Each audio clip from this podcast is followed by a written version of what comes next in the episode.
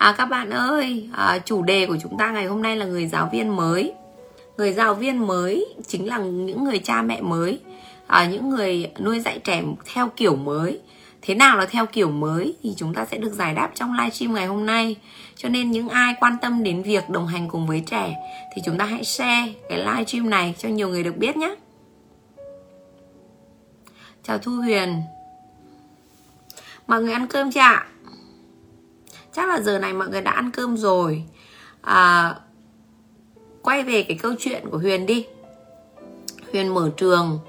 Huyền mở trường năm 2014 và trong cái thời gian đó Huyền nhớ Huyền nhớ là khi mình vừa gặp những cái sự cố hay là một ai đó góp ý với mình thì mình cảm thấy khá là mệt mỏi và mình mình cảm thấy rất là căng thẳng khi có những cái chuyện đấy nó xảy đến. Hay là hay là khi mình nuôi dạy trẻ con cũng vậy. À, có những cái câu chuyện xảy ra mà mình không sắp xếp được thì mình cảm thấy stress đúng không ạ? Nhưng bây giờ qua rất nhiều năm làm nghề nhiều năm lớn lên và trải nghiệm trong cuộc đời thì huyền thấy rằng là có rất nhiều cái bí quyết để chúng ta có thể uh, thay đổi được cái cục diện đó. Chúng ta thay đổi không có nghĩa là chúng ta bắt mọi thứ bên ngoài theo chúng ta mà chúng ta thay đổi từ trong cái suy nghĩ của mình giống như huyền có chia sẻ rằng là một cốc nước hay một nửa cốc nước thì một phía thì chúng ta sẽ nghĩ rằng là còn nửa cốc nước nữa là hết cái cốc nước đó rồi. Nhưng có những người thì sẽ nghĩ rằng ồ có hẳn cả nửa nửa cốc nước để uống nữa. Tức là cái cái tư tưởng của chúng ta và góc nhìn của chúng ta nó sẽ quyết định cái hành động của chúng ta. À, giống như là à, cái câu chuyện thầy bói xem voi đúng không ạ? Mỗi người sẽ có một cái góc nhìn và khi chúng ta có cái góc nhìn à, mà nó đúng đắn ấy thì chuyện gì xảy đến chúng ta cũng cũng có thể vui được. Và tại sao huyền đặt tên người livestream này là người giáo viên mới? Thì có rất là nhiều ý nghĩa ở đây có rất là nhiều ý nghĩa ở đây ạ. Và đó cũng là cái đó cũng là cái mà à, viện đang muốn hướng tới.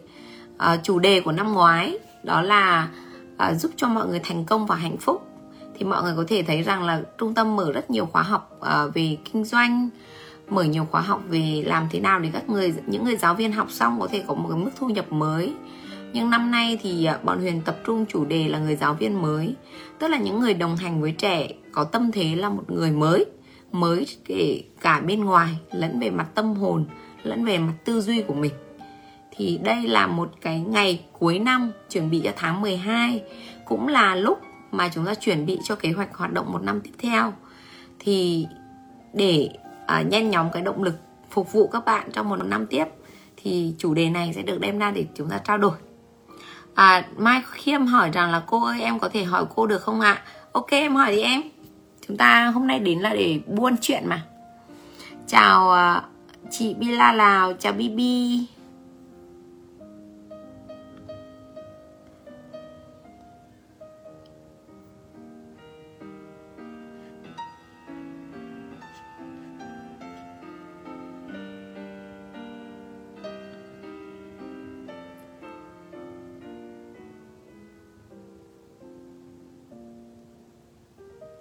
chúng ta sẽ chờ um, khoảng tầm có uh, số lượng người theo dõi thêm một chút xíu nữa.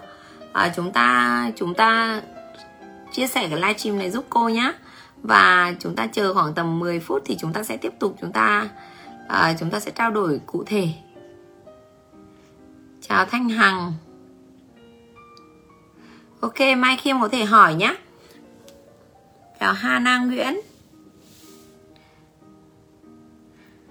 À, cuối năm của mọi người thế nào ạ? À, hôm nay thì thực sự huyền giật mình khi mà chúng ta chỉ còn có hai tháng nữa là đến tết mất rồi. Và năm nay là một cái năm mà có rất là nhiều biến động đúng không ạ? Biến động theo kiểu bình yên ấy. Tức là chúng ta được nghỉ nhưng mà lại nó lại nằm trong một cái sự biến động. Và hôm trước thì huyền có nghe một cái câu là à, thời điểm của năm 2020 có phải là nguy cơ đối với những người làm nghề à, làm nghề hay làm kinh doanh thì huyền nghe một câu rằng là trong nguy thì có cơ. Tức là trong bất kỳ một cái tình huống nào thì chúng ta cũng đều nhìn thấy một cái cơ hội. Thì năm vừa rồi là một cái năm biến động trong sự nhẹ nhàng đó là chúng ta nghỉ ngơi. Tuy nhiên à, nó cũng tác động đến chúng ta rất là nhiều.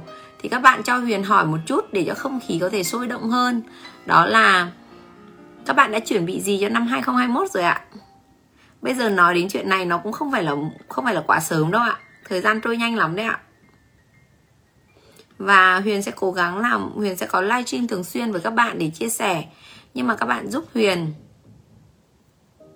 các bạn giúp Huyền cho Huyền biết được là cái cái cái dự kiến, dự định của các bạn trong năm 2021 được không ạ? Mai Khiêm nói rằng, hiện tại đang có rất nhiều phương pháp dạy trẻ tốt cho trẻ. Giáo dục Glendoman được bố mẹ và các trường áp dụng nhiều. Theo cô thì cô thấy phương pháp này thực sự có tốt hay không ạ? Cô đã à, cô đã từng dạy bé nhà cô rồi, cô có thể chia sẻ được không ạ? Em cảm ơn cô. À, chia sẻ với cả bạn à, Mai Khiêm như sau. Glendoman là phương pháp về giáo dục sớm đầu tiên mà Huyền biết thứ hai sau phương pháp ờ, không tuổi của giáo sư Phùng Đức Toàn và bản thân Huyền thì đã áp dụng cho bạn đầu tiên là bạn Bình Minh, bạn Ken. Và bạn Ken thì thực sự là bạn ấy 13 tháng là bạn ấy biết nói là bạn ấy biết đọc luôn. Và ngày đó thì Huyền cũng được một vài tờ báo à, đưa tin về con. Rồi là mọi người cũng nói rằng là ồ bạn này có phải là thiên tài không? Hay sao mà 13 tháng biết nói thì đã biết đọc rồi? Và bạn ấy rất là mê những cái con chữ mê những cái cuốn sách và thậm chí Huyền nhớ là năm con 2 tuổi rưỡi là Huyền chứng kiến bạn ấy nằm, bạn ấy bắt một cái chân vắt lên, xong bạn ấy cầm cái cuốn sách bằng chữ, bạn ấy vừa đọc vừa nằm, bạn ấy cười. Và mình cảm thấy rằng là, ồ, hóa ra là giáo dục sớm nó nó tuyệt vời như vậy.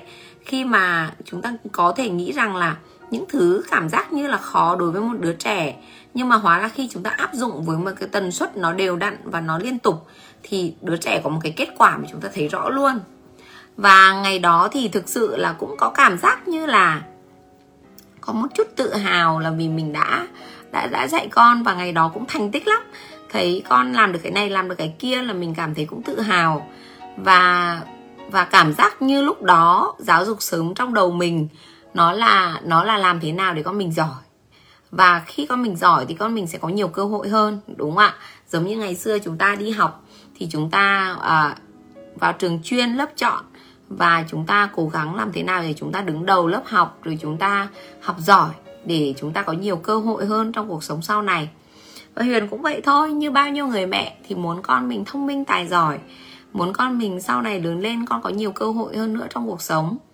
Và đấy là lý do mà rất là muốn dạy con và thấy con có kết quả thì rất là tự hào. À, sau này sau này khi con được 3 tuổi thì Huyền bắt đầu biết đến Montessori và Huyền à, Huyền mở ngôi trường Montessori đầu tiên. Và thời điểm đó thì ngôi trường đầu tiên cũng là một ngôi trường của giáo dục sớm. Ở trong đó thì bọn Huyền vẫn dùng thẻ vẫn dùng những cái phương pháp à, tráo thẻ. Tuy nhiên là Huyền cảm thấy rằng là đến khi con 3 tuổi là mình đã thấy có những cái mà có thể nói là hệ gọi là hệ quả thì không đúng. Nhưng mà nó cũng là một cái mà mình cảm thấy rằng là ồ tại sao con mình cảm xúc mạnh vậy? Tức là về mặt tư duy về mặt trí tuệ thì con tỏ ra là con biết đọc rất là sớm. Con có vẻ như là con nói được rất nhiều câu rất là hay. Tuy nhiên về cái mặt cảm xúc thì con rất là dễ bị tăng cảm xúc và con con khó có cái sự tập trung hơn những bạn khác. Đó là sự thật. Con chỉ tập trung vào những cái trang sách con đọc thôi. À, và huyền ngẫm ra ở đây là không phải là Glendoman hay là cái gì cả mà có một cái góc độ nào ở bên trong một cái thế giới của một con người mà mình chưa chạm tới. Không chỉ giáo dục sớm là để dạy cho những em bé giỏi giang à, đọc rồi là làm toán vân vân và vân vân. Đâu đó có những thứ mà thực sự mình vẫn chưa hiểu được ngọn ngành. Và khi huyền học về montessori rồi thì huyền mới hiểu ra vấn đề là thực sự là khi đứa trẻ mỗi giây một cách vô thức một cách thụ động, đứa trẻ cũng đã nạp hàng hàng triệu hàng triệu thông tin vào trong não của đứa trẻ rồi. Và cái việc mình tác động thêm vào mà mình không hiểu được cái tâm lý của con thì nó giống như việc là cái việc mà bạn nạp quá nhiều thông tin mà cái kỹ năng của con nó chưa đi kèm thì con rất dễ rơi vào cái trạng thái là con bị ức chế vì quá nhiều thông tin nạp vào mà con không tác động được nó ra ngoài môi trường bên ngoài. Và khi học Montessori thì Huyền học được một điều là thực sự những cái tương tác ra ngoài xã hội à, nó thực sự là cái tương tác hai chiều. Nó giống như người với người nói chuyện với nhau. Như bạn hỏi huyền huyền trả lời cho bạn. Như bạn chạm vào tay huyền huyền chạm tại lại tay bạn và bạn cảm nhận được cái hơi ấm của huyền. Hay như cái việc mà con mình uh, tác động vào một cái vật nào đó ở bên ngoài và cái vật đấy nó cũng tạo ra một cái kết quả nó tạo ra cái phản hồi cho con. Thì cái việc con đọc hay cái việc con tiếp thu kiến thức một chiều như vậy thì huyền thấy nó không thực sự đủ đối với một em bé. Nói về phương pháp thì huyền sẽ không bàn luận là phương pháp nào hay hay phương pháp nào dở. Tại vì khi bạn theo một cái phương pháp nào ấy nó giống như là bạn yêu một cái gì đó và bạn cảm thấy hợp với một cái gì đó mà bạn theo thôi. Chứ còn đối với uh, việc đúng sai uh, tốt hay không thì huyền không có ý kiến. Tại vì cái này bằng cái trải nghiệm thực tế của bản thân thì huyền chỉ thấy rằng là có thể là bản thân huyền áp dụng Glendoman nó chưa đầy đủ. Nhưng huyền thấy rằng là thực sự đối với một đứa trẻ thì không chỉ là dạy thẻ, không chỉ là học những cái thẻ chấm toán, đó chỉ là cái việc luyện não thôi. Và mình đừng trông chờ quá nhiều kết quả ở cái điều đó. Tại vì là cái việc học đọc nó chỉ là cái hệ quả, gọi là cái tác dụng phụ của cái việc luyện não cho con. Và nó giống như là cái việc là khi bạn dạy trẻ về giáo dục sớm ấy, nếu như mà bạn quá coi trọng kết quả thì bạn đang bị sai về cái tinh thần của giáo dục sớm. Giáo dục sớm thì thiên về cái việc là cùng con trải nghiệm cái hành trình đó trong vui vẻ và tăng lên cái sự kết nối giữa hai mẹ con và giúp cho con biến được những cái kiến thức đó tương tác được với ra ngoài môi trường, trở thành cái tương tác hai chiều. Vậy thì quay lại cái việc là bạn bình minh, bạn ấy đọc sớm thì có ích gì cho bạn ấy không? Thực sự là khi bạn ấy đọc sớm thì mình cũng nhàn hơn. Mình cũng để cho bạn ấy có thể khám phá được nhiều hơn.